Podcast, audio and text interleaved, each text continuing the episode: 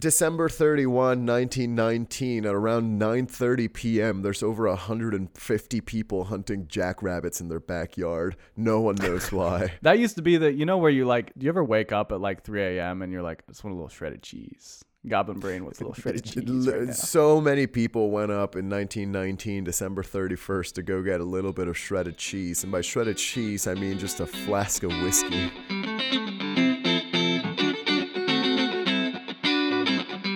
Hello, everyone, and welcome to Unbelievable, the podcast where I, future vampire hunter Kurt Danner, tell my good friend, potential vampire Luis Mejia, two unbelievable stories from history, one true, one fake. And it's up to me to figure out which is which. Before you are inevitably turned into a vampire. Inevitably. So before we get started, I do want to say that I have done some fun formatting things with the story today, and you'll just have to kind of find out as we go along.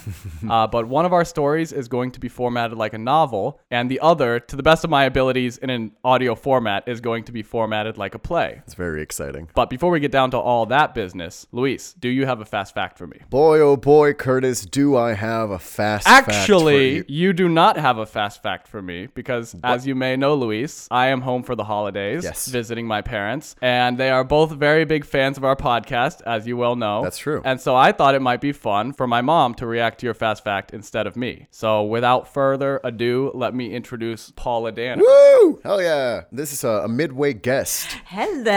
Hello. Hello. It's wonderful to see family gathered in, in, in this time of year, uh, especially in the U S, considering that in Mexico, Thanksgiving's fully not a holiday. Right. So I was very confused to see fa- family members, but very excited to see family members. Well, we are excited to get to have the podcast recorded from this location.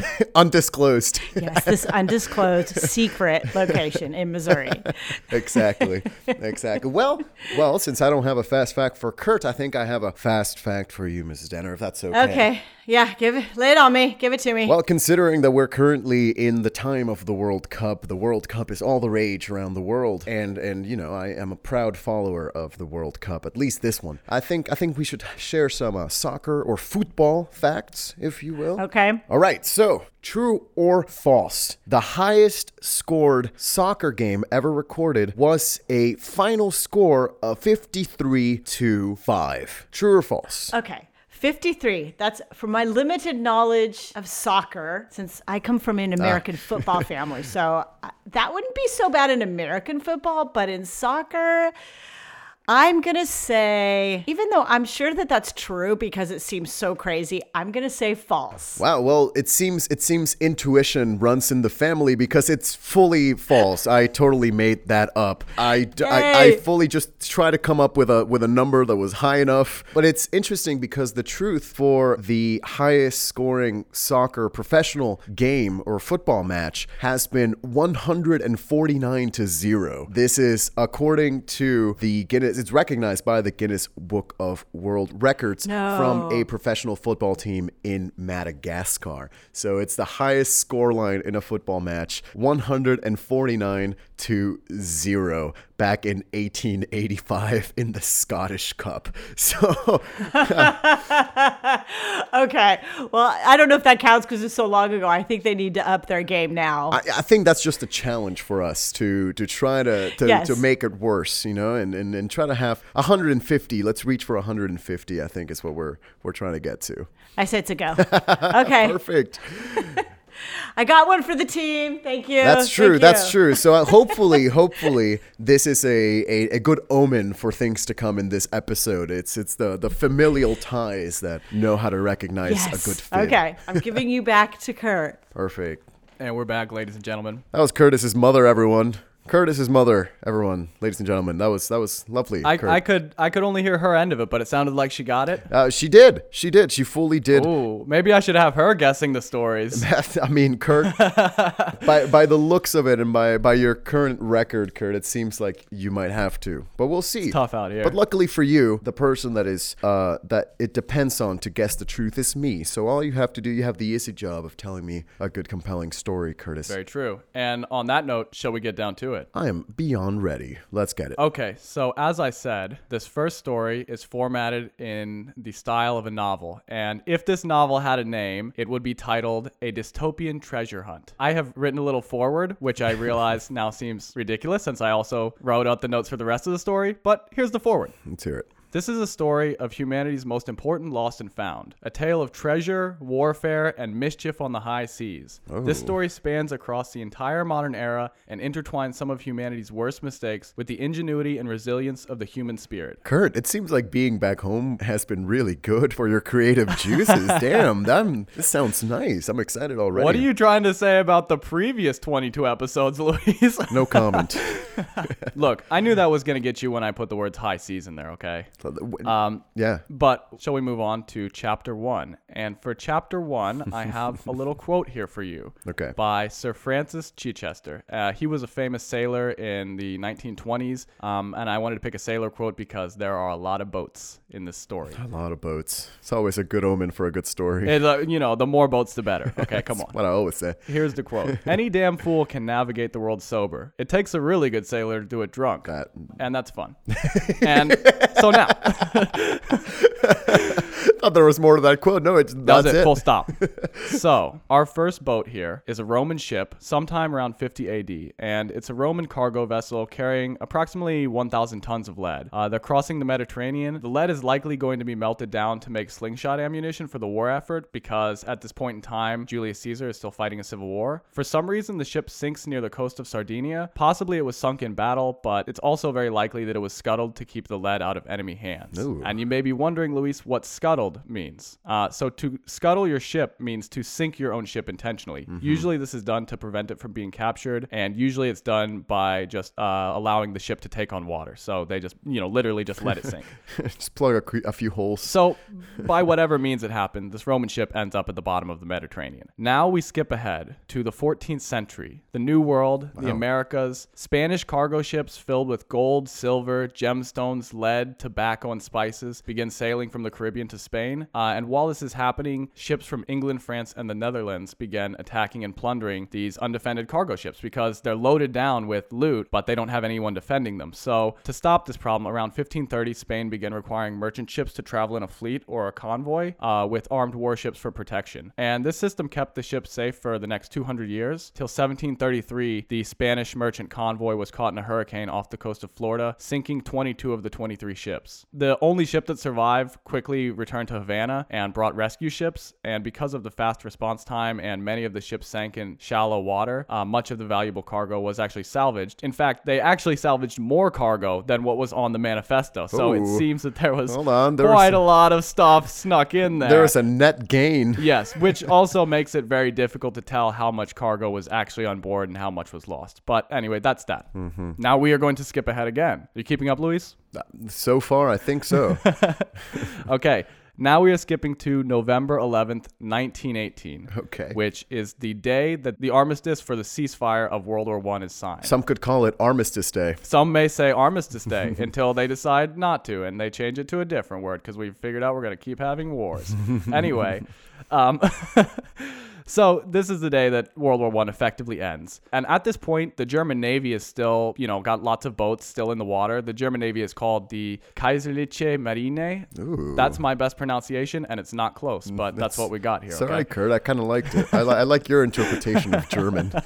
yeah yeah artist rendition oh, of yeah, the German exactly. Navy name. So the Allies are unsure what to do with the Navy. Some of the countries want to divide up the boats, others want to destroy them. They decide that they want to dock the boats in a neutral harbor until they can come to a decision, but then they turn out to have a lot of trouble actually finding a willing country with a neutral harbor. mm. So finally they decide they're going to dock the fleet at Scapa Flow, which is a body of water off the coast of Scotland, okay, and there the fleet will be guarded by the Royal Navy. uh, yes, why is that funny? no, I was, I was just gonna say it's just, I, it just came to me that a neutral country it's hard to find a neutral country that's not landlocked at this point, right? Yeah. Like, yeah. Oh, yeah, let's find a harbor somewhere in Switzerland. I don't know. Yeah, right. Like that's that, that that was that was that was just a little little haha for me, Kurt, just for me. Right. And also you're just coming off World War One, and you know the Allies are going around to countries that like stayed out of it asking, "Hey, could we put the entire German fleet right on your doorstep?" Hey, remember when the German fleet tried to destroy your country? Yeah. Could you do me a huge solid? Sorry if it's a bother. This time they're just here as a social visit.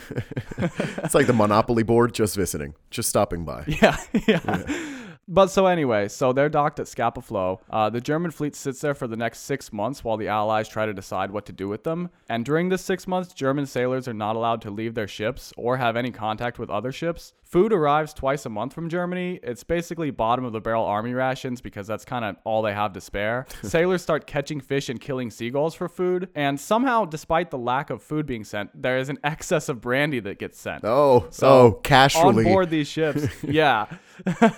They're like, we can at least supply them with one necessity. Yeah, you know, it, whatever whatever happens to these guys, at least they're well boozed up. No, exactly. And that's pretty much where we end up here. Is that the mood is not very good on board because at this point, they've basically been trapped for six months. They're hungry. They're drunk. They're ashamed for losing the war. They don't know when they're going to get to go home. Additionally, the signing of the Treaty of Versailles. So the armistice just was a ceasefire. About a year later, June twenty-first, nineteen nineteen is when they're scheduled to sign the treaty that will actually define the terms of surrender. Mm-hmm. So this date, June twenty-first, is coming up. Admiral Ludwig Reuter, who is the guy in charge of the German Navy, is unsure what's going to happen to the fleet. On one hand, he's kind of worried that when the treaty gets signed, the British may just seize control of the fleet and say, this is ours now. He's also thinking that maybe the Kaiser will use the treaty signing as an opportunity to launch a surprise offensive. Oh. But in either of these cases, he doesn't want the boats to fall into British hands. So on June twenty-first, uh, the day that they sign the treaty, Admiral Ludwig orders for the fleet to be scuttled and most of the seventy-four ships sink. Interesting. So he's like, I cannot find a fleet or a dock to park these boats on. No, just get rid of them, I guess. No, no, no, because it's the Allies who are trying to find somewhere to put it so they can decide what to do with it. Right. But he's just, you know, the German Navy commander who sees his, like, soldiers suffering. It's not a good position for them. He's not sure what will happen if the British decide we're just taking control. He's not sure if maybe they're going to go to war again. So he just decides, no matter what happens, I don't want the Brits to end up having these boats. I'd rather them just sink, and then we all go home. So it wasn't, it wasn't his decision that they were docked there. He was stuck along with the rest of them, and in complete defiance of the Allies, sunk all the boats. Interesting. Okay. Okay, so now we are on to chapter two, and I have a picture that I'm going to send oh, you. It's exciting. Multimedia. Okay, Luis, can you describe to me what you see in this picture, or or try to, I don't know if this uh, looks like anything okay. to you, just just describe what's in it, basically. All right, so it's a black and white photograph with two men in what appears to be some sort of warehouse, open air warehouse, and they have in front of them this big machine that looks like a like a science fiction bomb. These two men seem, I don't know, maybe average height, so like slightly below six foot, mm-hmm. and this bomb seems, it's like a circular bomb that almost looks, or bomb looking thing that looks to be probably about their size, or maybe slightly bigger. It's just a, a, mm-hmm. a, a round sphere with a bunch of cables coming out mm-hmm. of it. And, and two men looking at it rather preoccupied. Yeah. So this picture was taken in the Jornada del Muerto, which I have read can be translated as Single Day's Journey of the Dead Man or Route of the Dead Man, mm-hmm. or a more modern translation would be Working Day of the Dead. Luis, native Spanish speaker, do you want to, you want to comment on which one of those seems most correct to you? I concur. I mean, it's I mean, it's essentially jornada. The, the direct translation of jornada would be like journey, uh, but it comes from a, a day's a day's labor. That's where the, the word mm. jornada comes from. But so it's like, yeah, the, the travels of the dead, or the travel of the dead, the journey of mm. the dead. Well, either way, this is the name of a desert in New Mexico. So we are okay. in the Route of the Dead Man in New Mexico. And on July twenty-sixth, nineteen forty-five, five twenty-eight a.m. is the last moment before there's a great change. Ooh. And the reason for this is because you were completely on the right track with the picture. What happens at five twenty-nine a.m., one minute later, is the first detonation of a nuclear bomb, the world's first nuclear bomb ever created, named Trinity. Wow. So this is the first test of the Manhattan Project, and again, first nuclear bomb ever detonated. And there's, you know, something interesting about this last minute, because a lot of people talk about that when this bomb was detonated, so many things instantly changed. You know, world politics forever changed, warfare forever changed, the way that we globalize our societies forever changed. But one of the big unexpected consequences of this is that at the moment the bomb detonated, all the existing scrap steel in the world just increased in value exponentially. Whoa. Now, the reason for this is because the detonation of a nuclear bomb releases radionuclides into our atmosphere, basically these little radioactive particles. So all of the air in our atmosphere contains a slight amount of radiation. Because every process of making steel uses oxygen or air in some way, it's impossible to make steel that's not slightly radioactive. So only steel made before July sixteenth, nineteen forty-five, five twenty-nine a.m. is radiation-free. Wow. Hold on. That's neat. Yeah, you just digest that for a second. Yeah, no, that, yeah. Uh, that's, that's crazy. And And so That's you might crazy. be wondering, why would you need steel that is one hundred percent radiation free? Well, if you think about instruments that you have to build, like uh, Geiger counters or full body scan rooms in hospitals, this used to be common in the eighties that they would have a full body scan radiation room, or scientific testing that requires precise radiation calculations. You know, you don't want to be picking up also the radiation from the steel that's on whatever the platform is you're testing. So right. in these some cases, you need steel that is completely radiation free. And this brings us to chapter three. And for oh. chapter three, I have another sailor quote for oh you. Oh my goodness. The, the, okay, hold on. I'm sorry. This story is, is, I, we've is jumped taking around in me. Time. You need me to slow down for not, a second. No, I, not necessarily slow down. I just need to take a quick second and note everything that happened. You started with the fleet of Roman ships back in a hundred years before Christ, mm-hmm. and now we're talking about the bomb. Like, come on. Well, I said literally this story spans the entirety of the modern oh human era. God. So yeah, I know I threw a lot at you, and it's a lot of uh, loose ends here. They're all going to be tied together in this chapter. Oh, but just to recap. God. I told you about a Roman ship that sank, then the Spanish fleet that sank, then the German Navy that sank. And then a bomb. And then when Trinity, the world's first nuclear bomb, was detonated, all of the steel made before that moment increased in value about three times. So about triple fold. Interesting. Okay. All right. Wait, wait, hold on, hold on, hold on. Mm-hmm. I need to prepare myself. Mm-hmm. Okay, ready. Okay, ready.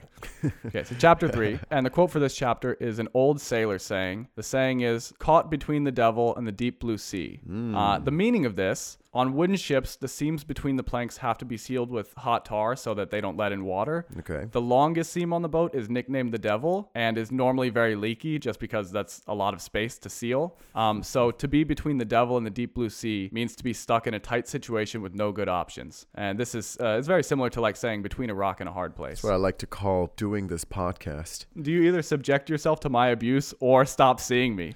I have no Caught other between choice, the devil and the deep blue sea. Frankly, yeah.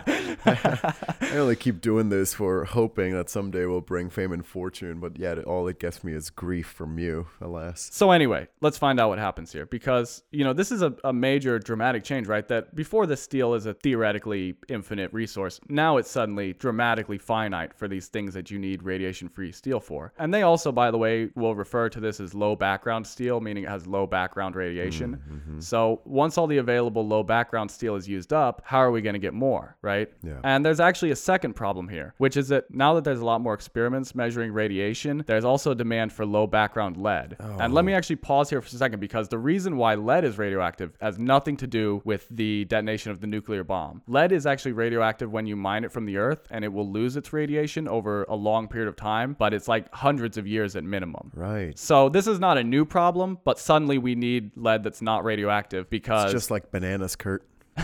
No difference between lead and bananas in my brain. I is there more information to that, or did you just say that? No, bananas are radioactive, Kurt. Wow. They have like a, a, a surprisingly higher level of background radiation. Sure, it doesn't have... Wait, really? Yeah, yeah. I mean... We it, need low background bananas?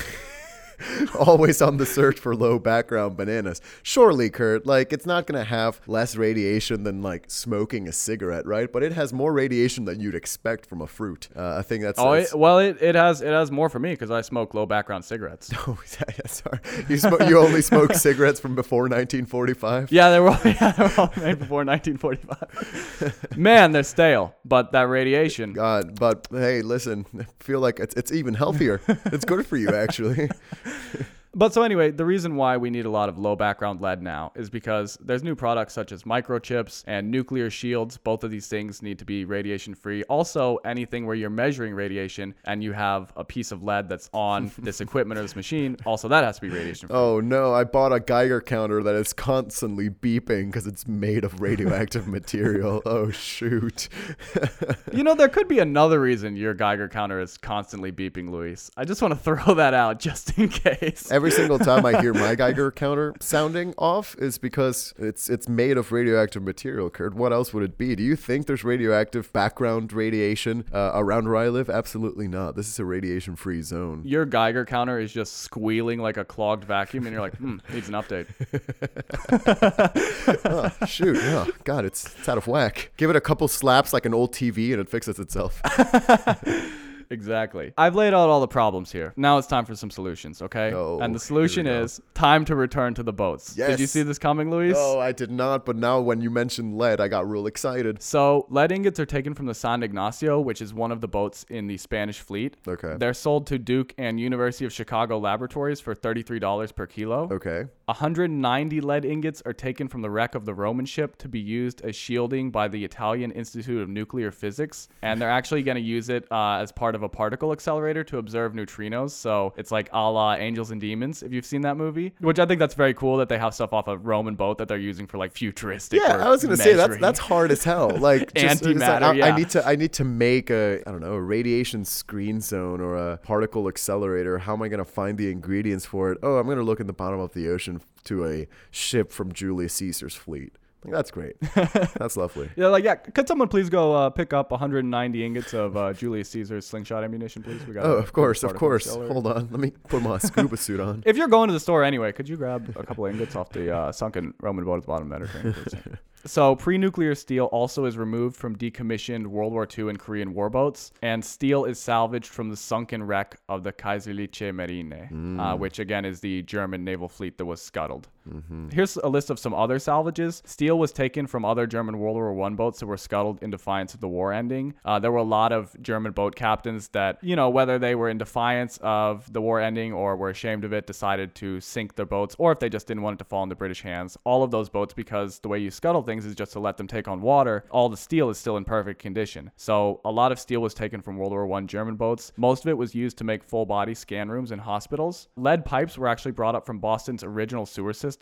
They were salvaged for college experiments. And there's also quite a lot of illegal salvaging. And this kind of thing is hard to track, obviously, but many shipwrecks are deemed too hazardous or too deep to salvage from, or they're preserved as a war grave. But because of the value of low background steel, illegal salvage can be very profitable. And also, to build on this, because of the lack of low background steel and lead, black market metals likely are regularly finding their way into official institutions. I, I was just going to say, I think I think that's really funny. Oh, there's all these limitations in trying to dismantle all these old ships and trying to gather this steel because of whatever reasons. But hey, there's demand for it, so who cares? Yeah, there's a very strange combination of things here that it's like, you know, I can't get over the sunken Roman boat, and then we're using that for futuristic experiments. But then also at the same time, there's like, like local fishermen or whoever going out on their boats illegally salvaging from these wrecks too. Yeah. All of it put together is it's it's quite a portrait of, of humanity. It really is. It really it shows shows the best of us, really. But as I was saying about about these metals from the black market finding their way to major places, there's uh, some evidence that steel from one of the Kaiserliche Marine boats is rumored to have been used in the Voyager one and two satellites. Whoa. Which would make it the first battleship ever to go to space.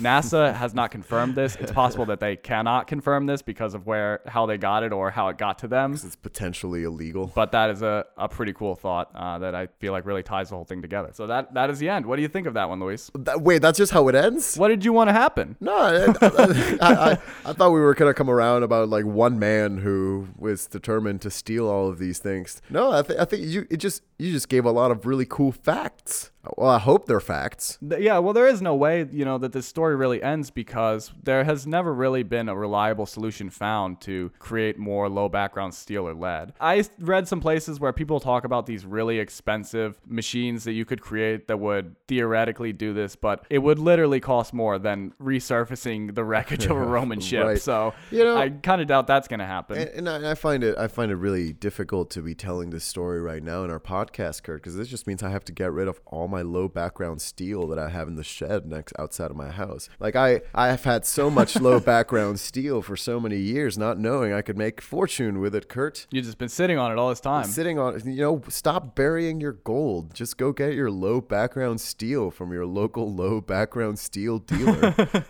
You know, it's the, it's the only asset that grows over time in value. You guys are investing in cryptocurrency. I'm investing in low background steel. I'm playing chess, not checkers. I'm above. Yeah, seriously. You guys, non-fungible token. How about a non-radioactive token, my guy? That's so stupid. That's dumb as hell, Kurt. I love it. Now, yeah, yeah, that's great. No, that's again. I think I think it's really fun. Like like we mentioned, just first of all, saying I'm gonna use old Roman lead to make a particle mm-hmm. accelerator, but also, oh yeah, this battleship has gone to space. You know? Which is just like a weird ship of Theseus thing, you know, like how much do you have to take away from this ship to stop being a battleship? Oh, true. But I like to believe, like the only, like I like to imagine whenever you mention that, like in my brain, and considering I like to believe in a more magical world, I just imagine a battleship with wings up somewhere in space. Mm, that's very fun. Um, uh, like like bird wings or like jet airplane wings? I didn't consider. Or both. I didn't consider uh, bird wings, Kurt, but just imagine jet jet airplane wings that fly. Flap. Yeah, I was gonna say, but both jet airplane wings and flap. Yeah, exactly, exactly. Wow, that's lovely, Kurt. No, I like that. I like that. That's that's really that that's something not considering just the the ramifications of atomic bombs and how it goes yeah. way beyond yeah. just the, the very apparent injury to humanity and human existence that they are. Yeah, and and you know the pretty wild part is it seems like they knew this was going to happen when they detonated it, but they mm. just thought we'd rather have the low background steel problem than the World War Two problem, and we'll just have to solve that another day. And also, a lot of people were weirdly optimistic about all the stuff we were going to be able to do with radiation. People thought that it was going to be like the, the miracle chemical to put us in a utopian mm. society.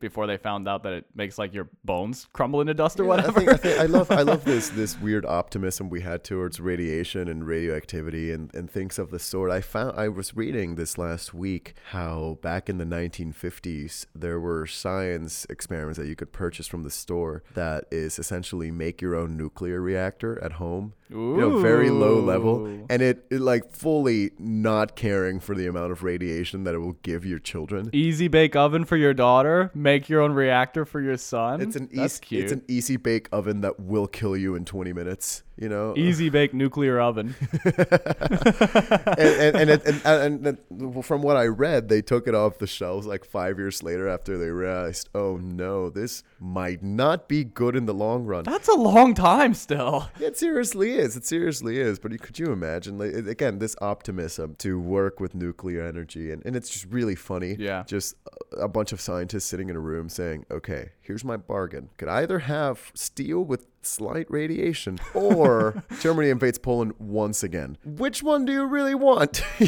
know? Do you do you think they had they had to get like someone sign off on it, but it's like not someone who's a scientist, so they don't want to explain all this to them, so they're like, hypothetically, Mister President, w- which would be worse? If we can no longer use our steel or if Japan is still alive? Yeah. Also, speaking of the ideas guy, who do you think was the, the lunatic to come up with this whole going back down to the boat scheme? I'd like to see that guy have been pitching that idea. There, there was just one dude in the in this in the meeting room that was a lover of history and lover of, of just different historic facts, and they were saying, oh man, there's no way we're gonna find some pre-World War Two era steel, and this man is half asleep, suddenly wakes up, guys, I have an idea, remember Julius Caesar? You're not gonna believe me.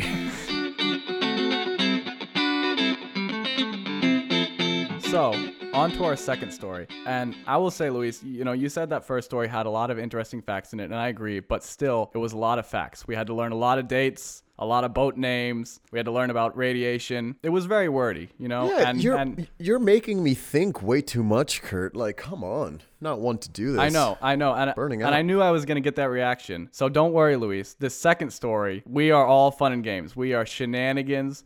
We are yes. just the wildest lunatics out here having a time making their mark on history, okay? We're, we're, we're ready to let our hair down now, all right? Science class is over. I've never heard a more attractive sentence, Kurt. Oh, my goodness. So, if this play had a title, it would be Georgie's Last Bash, okay? Ooh. And before we get started here, let me set the scene a little bit, all right? Okay. So World War One ends November nineteen eighteen. We already know this date. We just learned it. Allegedly. Allegedly. Allegedly. The eighteenth Amendment, which is the amendment that created Prohibition, was ratified January nineteen nineteen, so a few months later. They said war is over. Don't celebrate. Right. But the funny thing is, it wasn't scheduled to go into effect until January nineteen twenty, so one year later. Mm-hmm. And here's an interesting thing about Prohibition. So organizations such as the Women's Christian Temperance... Yes. Here's an interesting thing about Prohibition. None. Continue. um, well, just one thing. The Women's Christian Temperance Movement and the Anti-Saloon League, two of the most major organizations that had been pushing for prohibition for a long time, mm-hmm. had actually been pushing for it since the mid eighteen hundreds. What changed was that many of the quote-unquote wets, which is apparently how they would refer to people who were pro-alcohol, were drafted into World War One, so the numbers changed in the dry's favor. So it wasn't actually really that public opinion changed. It was mm. just that the population of the country changed, so now numerically... the dries had the majority. Right. Interesting. Sooner or later, the dries always get the majority. Oh, shoot. This political climate, Kurt, I don't know if that's a safe thing to say. Before we got to stop the podcast, let's get out of here. Uh, I'll go on record right now and say right now that I'm a proud wet. I am wet and I am proud. There I I'm said gonna- it. Not react to that so we don't get canceled. So we're in this magical window of time, as I like to think of it, where everyone's home from the war and everyone knows Prohibition is coming in January nineteen twenty, but there's a year or so until we get there. Oh, yes. So what are you going to do? Enjoy, time to party, baby. baby. Yes, yes. Yes. Yes. And that's what many people do. One of these parties takes place June nineteen nineteen, and it's thrown by Nevada Senator Georgie Henderson. Okay, so privately, Georgie Henderson is against Prohibition. However, publicly, he abstained from voting on the eighteenth Amendment, so he's a okay. pretty good politician. Yeah, I think that's that's a smart move, Georgie. Yeah, he's having a last big party at his home in Minden, Nevada before Prohibition takes effect. And it's also rumored that he may announce his Senate re-election campaign running on a platform to repeal Prohibition. Okay. Uh, and to this point, there's a reporter from the Nevada Appeal, which is a major newspaper in Carson City. This reporter's name is Buster Owens. He's in attendance of this party, hoping to hear an announcement speech from Georgie Georgie Henderson. So all this brings us to June twentieth, nineteen nineteen, the night of the party. And Luis, my musical co-host, yes. I understand you are going to give me a little backing track here. So please, if you would be so kind, our overture. Yes, yes, yes. So we set the scene. It's a party evening. We hear, we hear the party going on in the background. People are drinking and having a good time, enjoying the night. And we go on with the show. That was nice. Even a little A S M R in there. Thank you. Okay. So it's five p.m. The guests start arriving. Here's some of the people in attendance in no particular order. Pat Reed and his wife. Pat Reed is a local businessman who owns several mines around Nevada, and he's very wealthy from that. Another senator from Carson City named Charles Gaffney. Former Hollywood starlet Norma Walton. Okay. She was the star of films you may have seen such as The Duke, The Emerald Isle, and Jungle Woman. And oh, yes. At this point in time, she's now age thirty-four and has been out of the inner circles of the film industry for quite a while. She had a little moment. And has aged out of Hollywood. She is a star of a bygone era. Get rid of her. Yeah, I think that probably was kind of the sentiment in those days. She she had a little moment where she was getting a little bit of fame, um, but then it, it kind of passed her by. And at this point, she's, like I said, thirty-four and known to be a pretty bad alcoholic. So she's having a great time. So I'm assuming she's a wet. She's a wet. Every, I'll, I'll tell you right now, everybody at this function, big wet energy. Oh, stop. Why did you have to co-opt my words wet and dry, Luis? Now I can't say them anymore. I can't say big wet energy without feeling bad about it. Listen, Kurt, you know I love a good big wet energy. Oh, okay. Don't we all? Okay, again, moving on before we get canceled.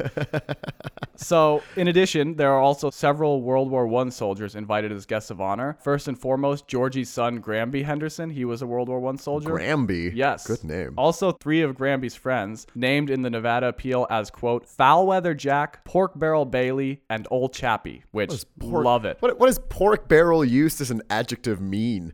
I don't know. I know when you like add extra stuff to legislation, that's called pork barreling, but I doubt that's the connection. I mean, there's no further information on the nickname, so your guess is as good as mine, Luis. My father, he was Pork Barrel Bailey. Uh, you can call me Porky. Uh, so in addition to them, there's a few other unnamed soldiers in attendance. Also, Father Evans, a local priest, is in attendance. Of course, Father Evans. Everyone loves Father Evans. Everyone loves Father Evans. Come on, dude. Even even Pork Barrel Bailey loves Father Evans. Who doesn't? Who does Pork Barrel Bailey not like? Let's be honest. What a guy, you know? So the Catholic Church was actually very outspoken against prohibition because of their use of communion wine. However, it does also seem like Father Evans thinks this is going to be more of a political social gathering than a party. it, al- it also seems that Father Evans thinks communion wine should be whiskey. He's like, I'm just here to defend my communional moonshine. Exactly. He's just, you just see him in the back room just chugging some rum, and he's like, what? It's the body of Christ.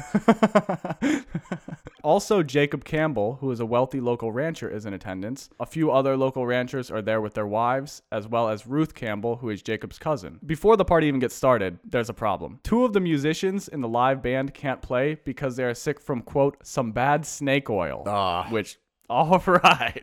Most okay. nineteen nineteen sentence ever. I'm very curious if they meant that as a euphemism or not. I don't know what it would mean, but I don't know. It just seems strange. You just go up to go up to go up to like your your partner or whatever and say, "Oh, that man in the corner sold me some bad snake oil." As opposed to the good snake oil they find in the other corner. So Georgie's brother uh, is a talented musician. So the solution to this, he takes Georgie takes a horse and he's going to go and get his brother. Uh, while he's gone, he asked Pat Reed to watch over the party. Pat Reed, again, is the rich mining businessman guy. Mm-hmm. Notice he does not ask his son Granby to host while he's gone. And this is likely because after returning from World War One, Granby became a terrible alcoholic. Uh. So guests continue arriving. The party's going well. Jacob Campbell, who is the local rancher, and his cousin Ruth arrive sometime around six. And it's kind of a well-known town secret that Ruth and Pat, Pat is again the mining businessman, have been having an off and on affair for years. Ooh. It's not clear to what degree Pat's wife is aware of this, but an altercation starts between Pat's wife and Ruth. Ruth throws a drink in Pat's face. Pat's wife grabs a bottle of liquor and locks herself in the bathroom. Also, by the way, I love that I don't have the name of the wife. I mean, it, it just did not exist out there, but even his, his mistress gets a name, but not his wife. Yeah, and I, I love that that reaction. It's like, oh, party's kind of kind of crazy. I'm just going to lock myself up with a drink. You know, that's... Yeah, yeah, she just, she just had enough, and she's like, you know what? Got to get this done before they repeal it. So this is all still happening when Georgie returns with his brother. So there's basically no one hosting the party. Oh. Also, Granby is nowhere to be found, and there's some worry about this at first, but he's quickly found passed out in one of the storerooms of the house. Granby, come on. So what a mess this is already. That's wet energy. That's wet energy right there. To his credit, Georgie is undeterred by all of this. He's like, my brother's here now. Now we can start the party. Let's do it, okay? But oopsies, party foul. Around seven thirty, they run out of liquor, which is way too early Damn to it. run out of liquor. Yeah, seriously. The craziest part is that the party started at seven fifteen. Yeah. So some of the reasons why maybe this happened is that leading up to Prohibition, alcohol production decreased greatly. Bootlegging is also going to become more common, but at this point, it's not yet a reliable source for alcohol. So perhaps it was actually just difficult to get a large quantity. It's also possible that Georgie greatly underestimated how many people would come and how much they would drink, especially the World War One soldiers. Yeah. Likely, it's probably a combination of these two things. So Georgie, again, leaves his own party, this time to get more drinks. By the way, I want to remind you that he's a senator, but I, I'm not going to say Senator Henderson. Oh. Georgie is so much more fun. Senator Georgie. Senator Georgie, baby. So Senator Georgie's going on the liquor Who run. just wanted to play his guitar and drink. He just he just wanted to have a good time. Come on. While he's gone this time, some members from the Nevada branch of the Women's Christian Temperance Movement arrive outside the house and form a picket line trying to block guests from entering the house. Oh, come on. So come off it. The temperance protesters outside are super angry that the partygoers are getting drunk. The partygoers are angry that they don't have any alcohol to get drunk with. The temperance crowd starts chanting one of their famous slogans, not even a drop. So, quote, not even a drop. And many of the angry partygoers start chanting, we haven't got. So when it gets all put together, it's a cooperative chant oh. of we haven't got, not even a drop. Oh, that's clever. Which is just great. That's wonderful. You know, they're really making the best out of a bad situation. At least they're having some fun. They are. They're, they're, they're, like, you know what? Me. Either way, we only got a few more months, so we're here to party uh, against all odds. Yeah. So Georgie uh, shortly returns with the liquor. Several of the World War One soldiers make a circle around Georgie so they can pass through the protesters to get into the house because they're actually a pretty rowdy crowd. Mm-hmm. The protesters, quote, hit with wooden clubs and threw rocks in an attempt to hinder the good senator from approaching his home. And allegedly some of the women are also brandishing hatchets. Oh my and one God. of them takes a swing at Georgie, only narrowly missing his hand. And they sell, say that people drinking alcohol are the dangerous ones. Yes. So things are things are starting to get a little wild here, but the alcohol has arrived at the party, so now we can finally start. And this is where we end Act One. Luis, will you play oh. us out to intermission?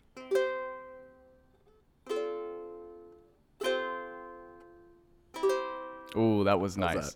So, Luis, for your intermission, you know, I was thinking maybe we would have some snacks, but that's pointless because that's only fun for us. Mm. What I will say you can have for sustenance is I have two tangents that I did not include Oof. in these stories, and you can pick which one. Do you want to hear more about snake oil and how it actually originally was a real product, or about one of the boats that I took out of my first story because I'm not sure if it was salvaged or not, but it was sunk in a way where uh, there was some deception and smoke and mirrors involved? Well, I I think I'm, I'm first of all, I love the choices, Kurt. Mm-hmm. This is this is the best format we've ever done this story. Uh, second, I, you know, I think there's a lot of mystery with that other boat. So I think I want the, the boat tangent, please. All right, let's hear the boat tangent. So this is nineteen thirty-nine. World War Two has just started. Allegedly. Allegedly. Sure, why not? At the beginning of World War Two, as you may know, Germany is terrorizing the Atlantic with ships and U-boats, attacking cargo ships and inferior naval vessels. One of these boats, a German cruiser named the Admiral Graf Spee.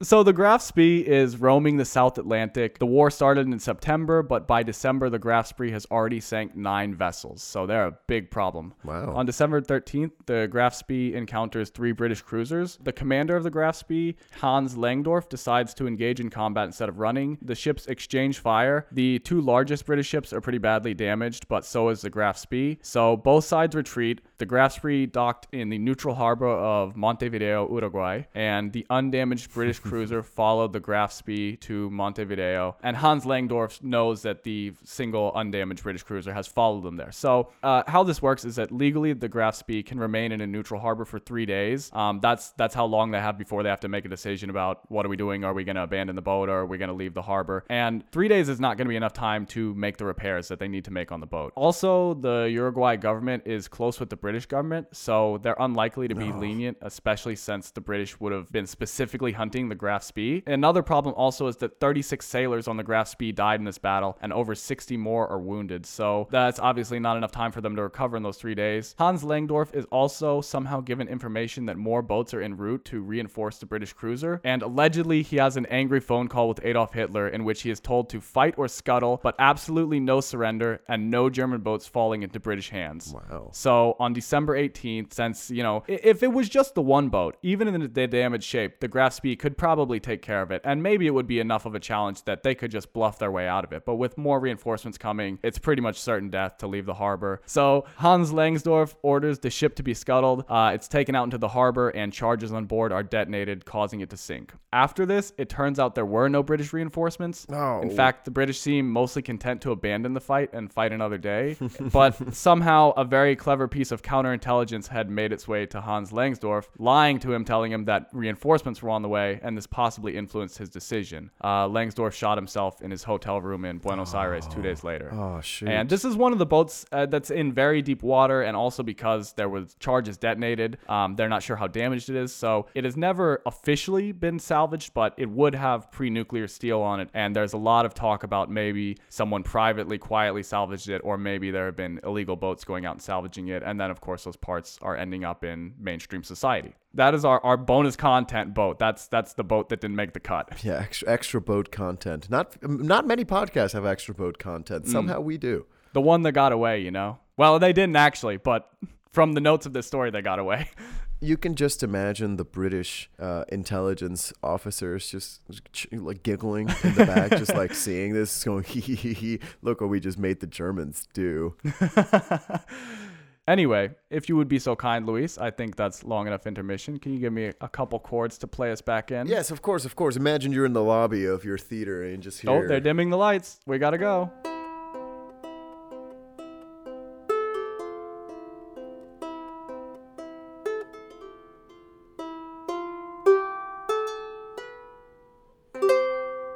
Very nice. Very nice. Okay, so... Georgie is inside the house now. He's got the liquor. The protesters are still outside. Doesn't matter. We've got what we needed. We're ready to get wild. So the partygoers start absolutely inhaling this liquor. Mm-hmm. Some may even say perhaps a little too fast. Oh. Uh, several partygoers throw up. Someone throws up on Father Evans, which is not great. Oh, shoot. A fire starts at one point and burns some of the drapes. And before oh. it gets put out, a drunken partygoer throws his drink on it without thinking. Probably he's drinking grain alcohol, so it's literally... Literally like throwing gasoline onto a fire. Oh, come on, man. There's a commotion at one point when gunshots are heard. It turns out to be Pork Barrel Bailey and some other drunk soldiers shooting at a jackrabbit. Oh, Porky. Which, come on, Pork Barrel Bailey. I mean, come, you know better. This is this, a nice man. home. You come already on. snuck into this party. You're not going to go hunting jackrabbits at seven p.m. Right. So at this point, Father Evans is not very happy with how this party is going. No, no, he's not. There's a clear lack of both moderation and godliness here. And he also got thrown up on, which, you know, really sucks. It, it will ruin anyone's night. He goes to Georgie and tries to reason that this is getting out of hand. Georgie is a little bit busy with getting absolutely shwasted while mm-hmm. he still can. Mm-hmm. So finally, Father Evans actually leaves the party to join the protesters. He said, change teams. I love, I love that they're saying, I have no time to waste because this law is about to pass, that alcohol is going to be banned. So I need to drink right now. The law's not coming in effect for another month, right? Or another couple months. They not could important. have a party tomorrow, you know, or the day after. They said, no, we're going to finish the supply of alcohol tonight. I mean, I think maybe there's some amount of like Georgie is going to have this party no matter what, because he left to get his brother. And as soon as he gets back, he's got to go get more liquor. And then he's got to be escorted into his house. He already rented the Airbnb. Yeah. At this point, I can picture him being like, put a gun to my head. I'm still going to get drunk. Yeah. So at this point in the night, the details get a bit shaky uh, because it seems our reporter, Buster Owens, uh, who is my primary source on a lot of these details, likely realized that no campaign speech was going to happen and decided mm. to get quite drunk himself. No, oh, you know, I love that. Now that's ethical journalism right there. he's, he's just he's just fitting in, you know? Exactly. It seems that Senator Charles Gaffney, the, uh, the other senator from Carson City, snuck out around this time because no account recalls seeing him after nine. I think he probably... probably realized this was not a good scene to be a part of. A drunken Norma Walton, remember our former Hollywood starlet, is oh, seen yes, making yes, a, yes. a pass at several married men. Yes. Not all at the same time, like one at a time. But that would be pretty wild. Thanks as well. for the clarification, Kurt. Yeah. You know, I don't put anything past Norma Walton, okay? You never know what she might get up to. Classic Norma. And she is allegedly later seen kissing one of the musicians. Yes. So she had a good time. Yes, Norma. At some point, the protesters outside started singing gospel songs, possibly led by Father Evans. Mm. And perhaps Perhaps reaching a point of annoyance for Georgie, he decides to lead the party guests outside to drunkenly sing along with the crowd and try to offer them drinks. So things are getting out of control pretty rapidly here. Hey, Georgie, Georgie's being diplomatic, you know? Georgie is saying, okay, there's a big hubbub outside. She's going to offer him a drink. Why not? It, I think it's more antagonizing than it is friendly, okay. to be honest. Well, let me, let me believe in a magical world, Kurt. True. But so now we're in this situation where one crowd is armed and angry, and the other is drunk and mischievous. And they're just right up against each other. The two crowds are now both singing gospel. They keep trying to sing over each other until a point where they're basically just screaming at each other. Uh, the police arrive. It's unknown whether they were brought by someone or if they literally heard the commotion and came. But when they get there, they're kind of unsure about what to do because the Women's Christian Temperance Movement has a lot of power right now. You know, the country is on their side, so they don't really want to upset them. But the party's being thrown by their local senator, so they don't want to upset him either. So they just decide, like, okay, everybody basically go home. They tell the partygoers that they either have have to go home or stay inside the house, and they tell the protesters that they have to disperse. But one man in the crowd of protesters doesn't like this. He argues with the police that they have a right to protest, and they're not the ones breaking the law, so they shouldn't be the ones being told to disperse. When he refuses to leave, the police arrest him, and then after that, the rest of the crowd does disperse. But the man arrested was Father Evans. No! And how did this happen? Again, I don't have a lot of details here, but here's some theories. Perhaps he had changed clothes after being puked on. Perhaps his outfit had become disheveled by the events of the evening because, you know, he's in this pretty crazy party and then he goes out into this crowd that's protesting really aggressively. Or perhaps the police simply didn't notice. But either way, uh, we know that it was him for sure because as the police are taking him away, he tried to explain saying, quote, "You are arresting a man of the cloth," to which the police replied, "Sir, we have been told this before." Basically, do you really think we haven't heard that one before? Help, help. I'm a priest. Yeah, yeah. And I'm the Pope. And now, Luis, if you would be so kind, take us out. All right, all right, here we go.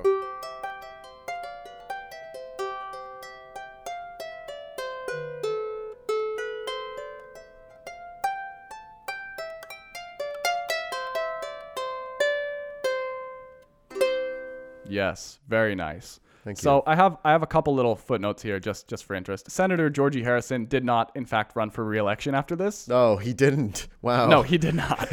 uh, his son Granby did run for Senate in nineteen thirty-two, but he didn't win. So sorry, Granby. Sorry, Granby. Got a better name. Norma Walton never acted in another movie, at least not one that made it into the history books. Oh, Norma. Buster Owens does go on to write an article about this. However, it comes out uh, a week later. Possibly he was very hungover after this and maybe in a little bit of trouble, uh so there's some delay on that. And prohibition does go into effect on January of nineteen twenty, and the rest is history. Wow wow Oh my god, it's the greatest party ever told. It is it is a wild one, huh? You know, it makes it's moments like these where that's it's why I like talking about history and studying history. Kurt, I can see myself in this party having a good time. You know, mm. uh, I, I can picture myself getting real close with senators and a priest and a washed up celebrity. Like that seems like a really good time for me. Which which one of the party goers are you of the of the characters, Luis? I am slant butt Mejia. No, no, know? I mean of, of the oh. of the real characters I listed. You don't get to make one up.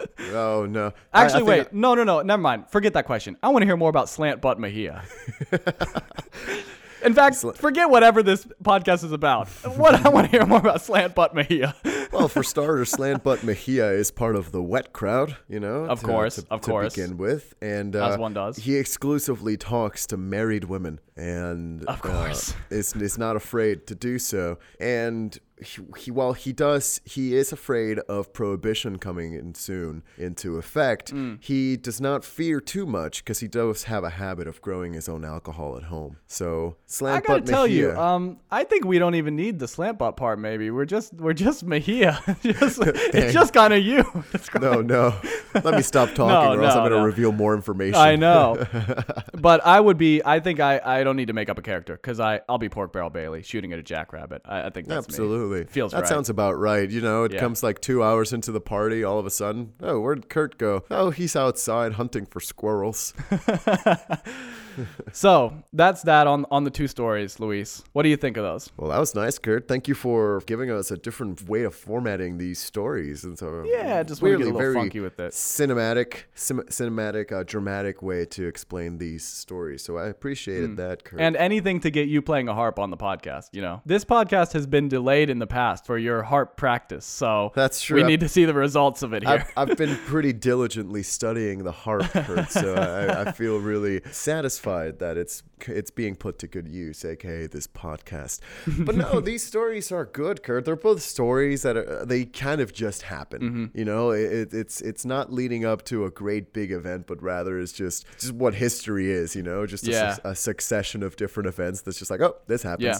You know, it's not yeah. necessarily a, a neat story tied up with a bow or anything of the sort. It's just this is just something that happened one day, and someone was lucky enough to write it down. You know, right? Which makes you think, how many more parties do you think would have happened in in in history? I know, I know. That if only there were a book of, of all the all the pre-prohibition parties, that could be a wild one. Oh my goodness! I mean, you know how Mardi Gras gets, and historically, Mardi Gras is the Tuesday before you strap in for, for Lent. So just imagine, True. I don't know, December that December thirty-first, that New Year's party, Kurt. How yeah. December thirty-first, nineteen nineteen uh, would have been one where if people didn't die, it wasn't a good party. You know, or if people didn't go blind. If someone doesn't throw grain alcohol on the burning drapes, it's not a good party.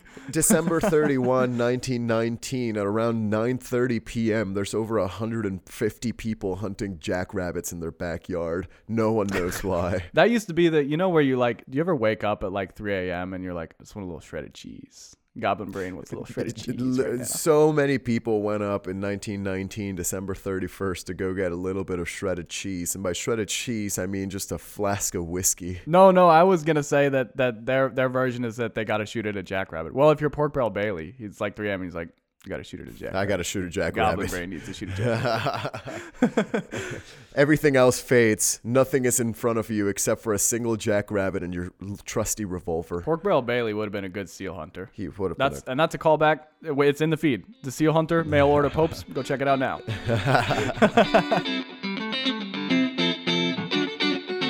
On that note, Luis, shall we move on to our favorite, least favorite part of this podcast? I think so, Kern. You know exactly what it's called. It's deliberation. deliberation. Oh, you had a little bit of a, a little fun there with that. Did one. I get a little. Did I get a little funky on that one? I, my funky. mouth was, was nice. Fully on the microphone. Yeah, that felt right. It almost sounded like a like a robot. All right. Well, the two stories I told you today, Luis, to recap, are I told you of a history of boats that were sunk or scuttled mm-hmm. and then had to be resurfaced to use their low background steel or lead to fix a problem that we created. Mm-hmm. Typical. And the story of Georgie's Last Big Bash, and we got Granby, we got Pork Barrel Bailey, I forgot part of the name. We got Foul Weather Jack, Old Chappie, Father Evans, the whole Slant gang is in here. Even Norma Walton, ooh la la, and Slant Butt Mejia bringing up the rear.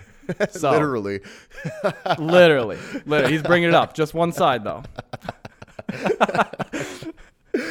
Oh, well, Kurt, good stories. And I like like you mentioned, I enjoy that that first story. It's really a, a story of the human spirit. Mm-hmm. Let's make a problem and struggle very hard to fix it. Classic human move. Both stories are stories of the human spirit. The human resiliency to keep our society from falling in on itself, and the human resiliency to have a party even when it's the worst idea. the, yeah, the, the human desire to have a vice despite right, right. how many people are yelling at you and or how right. many laws are created. Oh, man, Kurt. Well, you know, I again, I, I really like the the casualness of these mm-hmm. two stories, how they just kind of happen, and it's mm-hmm. just, that's life. I will say, there's one detail that caught me a little bit off guard, and, and I am, th- I don't know if this was a mistake on your part. I don't know if this was a error in speech. But when you were talking about the fleets, the Spanish fleets, the Spanish Armada back in the in the day during early Latin American colonialism, mm-hmm. you did mention uh, a specific century. You said the fourteenth century, Kurt, mm-hmm.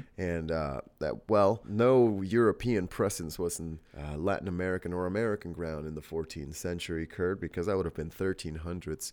Uh, oh, you're right. How- So I think I forgot how centuries work, to be honest with you. Or that's what he says right now. Who knows? Let me look. Let me let me see. Let me see if I can if I can prove this, or it is in fact an, an error due to my my writing, or or that I made a mistake, or due to you lying to me. But I, because I, I there were like three years there altogether. So let me see if the other years make sense. Yeah, because I because around fifteen thirty is when they started requiring convoys. So I think I just forgot how centuries work. Yeah, I understand. But I understand that you also probably think I would say that if I'm lying. Yeah, so. But at the same Believe time, what you Kurt, want, Luis. You know, at the same time, you did make a mistake, and instead of nineteen twenty, you said January of twenty twenty. So that is true. Uh, if anything, I don't know if this shows consistency in the errors you make, or you're uh, playing the long, long con, Kurt, which if you are, I will, at the same time, hate you and have huge respect for you. So, oh, man, this is difficult. But I think...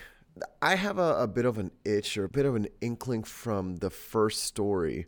You have made up items before, mm-hmm. right? You have made up things before. And there's a huge chance that you could make up low background steel. Don't forget the low background lead. The, and the low, Not to mention the high background steel and the high background lead. Which is what we currently have right now, right? So that's true. You know, I think I think that's something that's that's itching at the back of my throat. It's, it's something that I can't really swallow down completely. Mm. However, at the same time, it, it takes me a little bit to to think about that, mostly because... it's something that you really would not think about, you know, mm. how detonating bombs in the air. It is air, pretty, yeah, it's pretty out there. It's a weird connection yeah, for sure. How detonating bombs in the air is something that would impact something as, as quotidian or something as quote unquote normal as steel, you know? So right. I, that's where I'm getting tripped up a little bit. And I really do enjoy the fact that it's such a, again, it's just, just it's just it's just something that happened. Right? It's not mm-hmm. it's not necessarily a story. Mm-hmm. Whereas the other one, it, it almost sounds. I feel like you sat down and you said, "What would be the coolest party we could have uh, before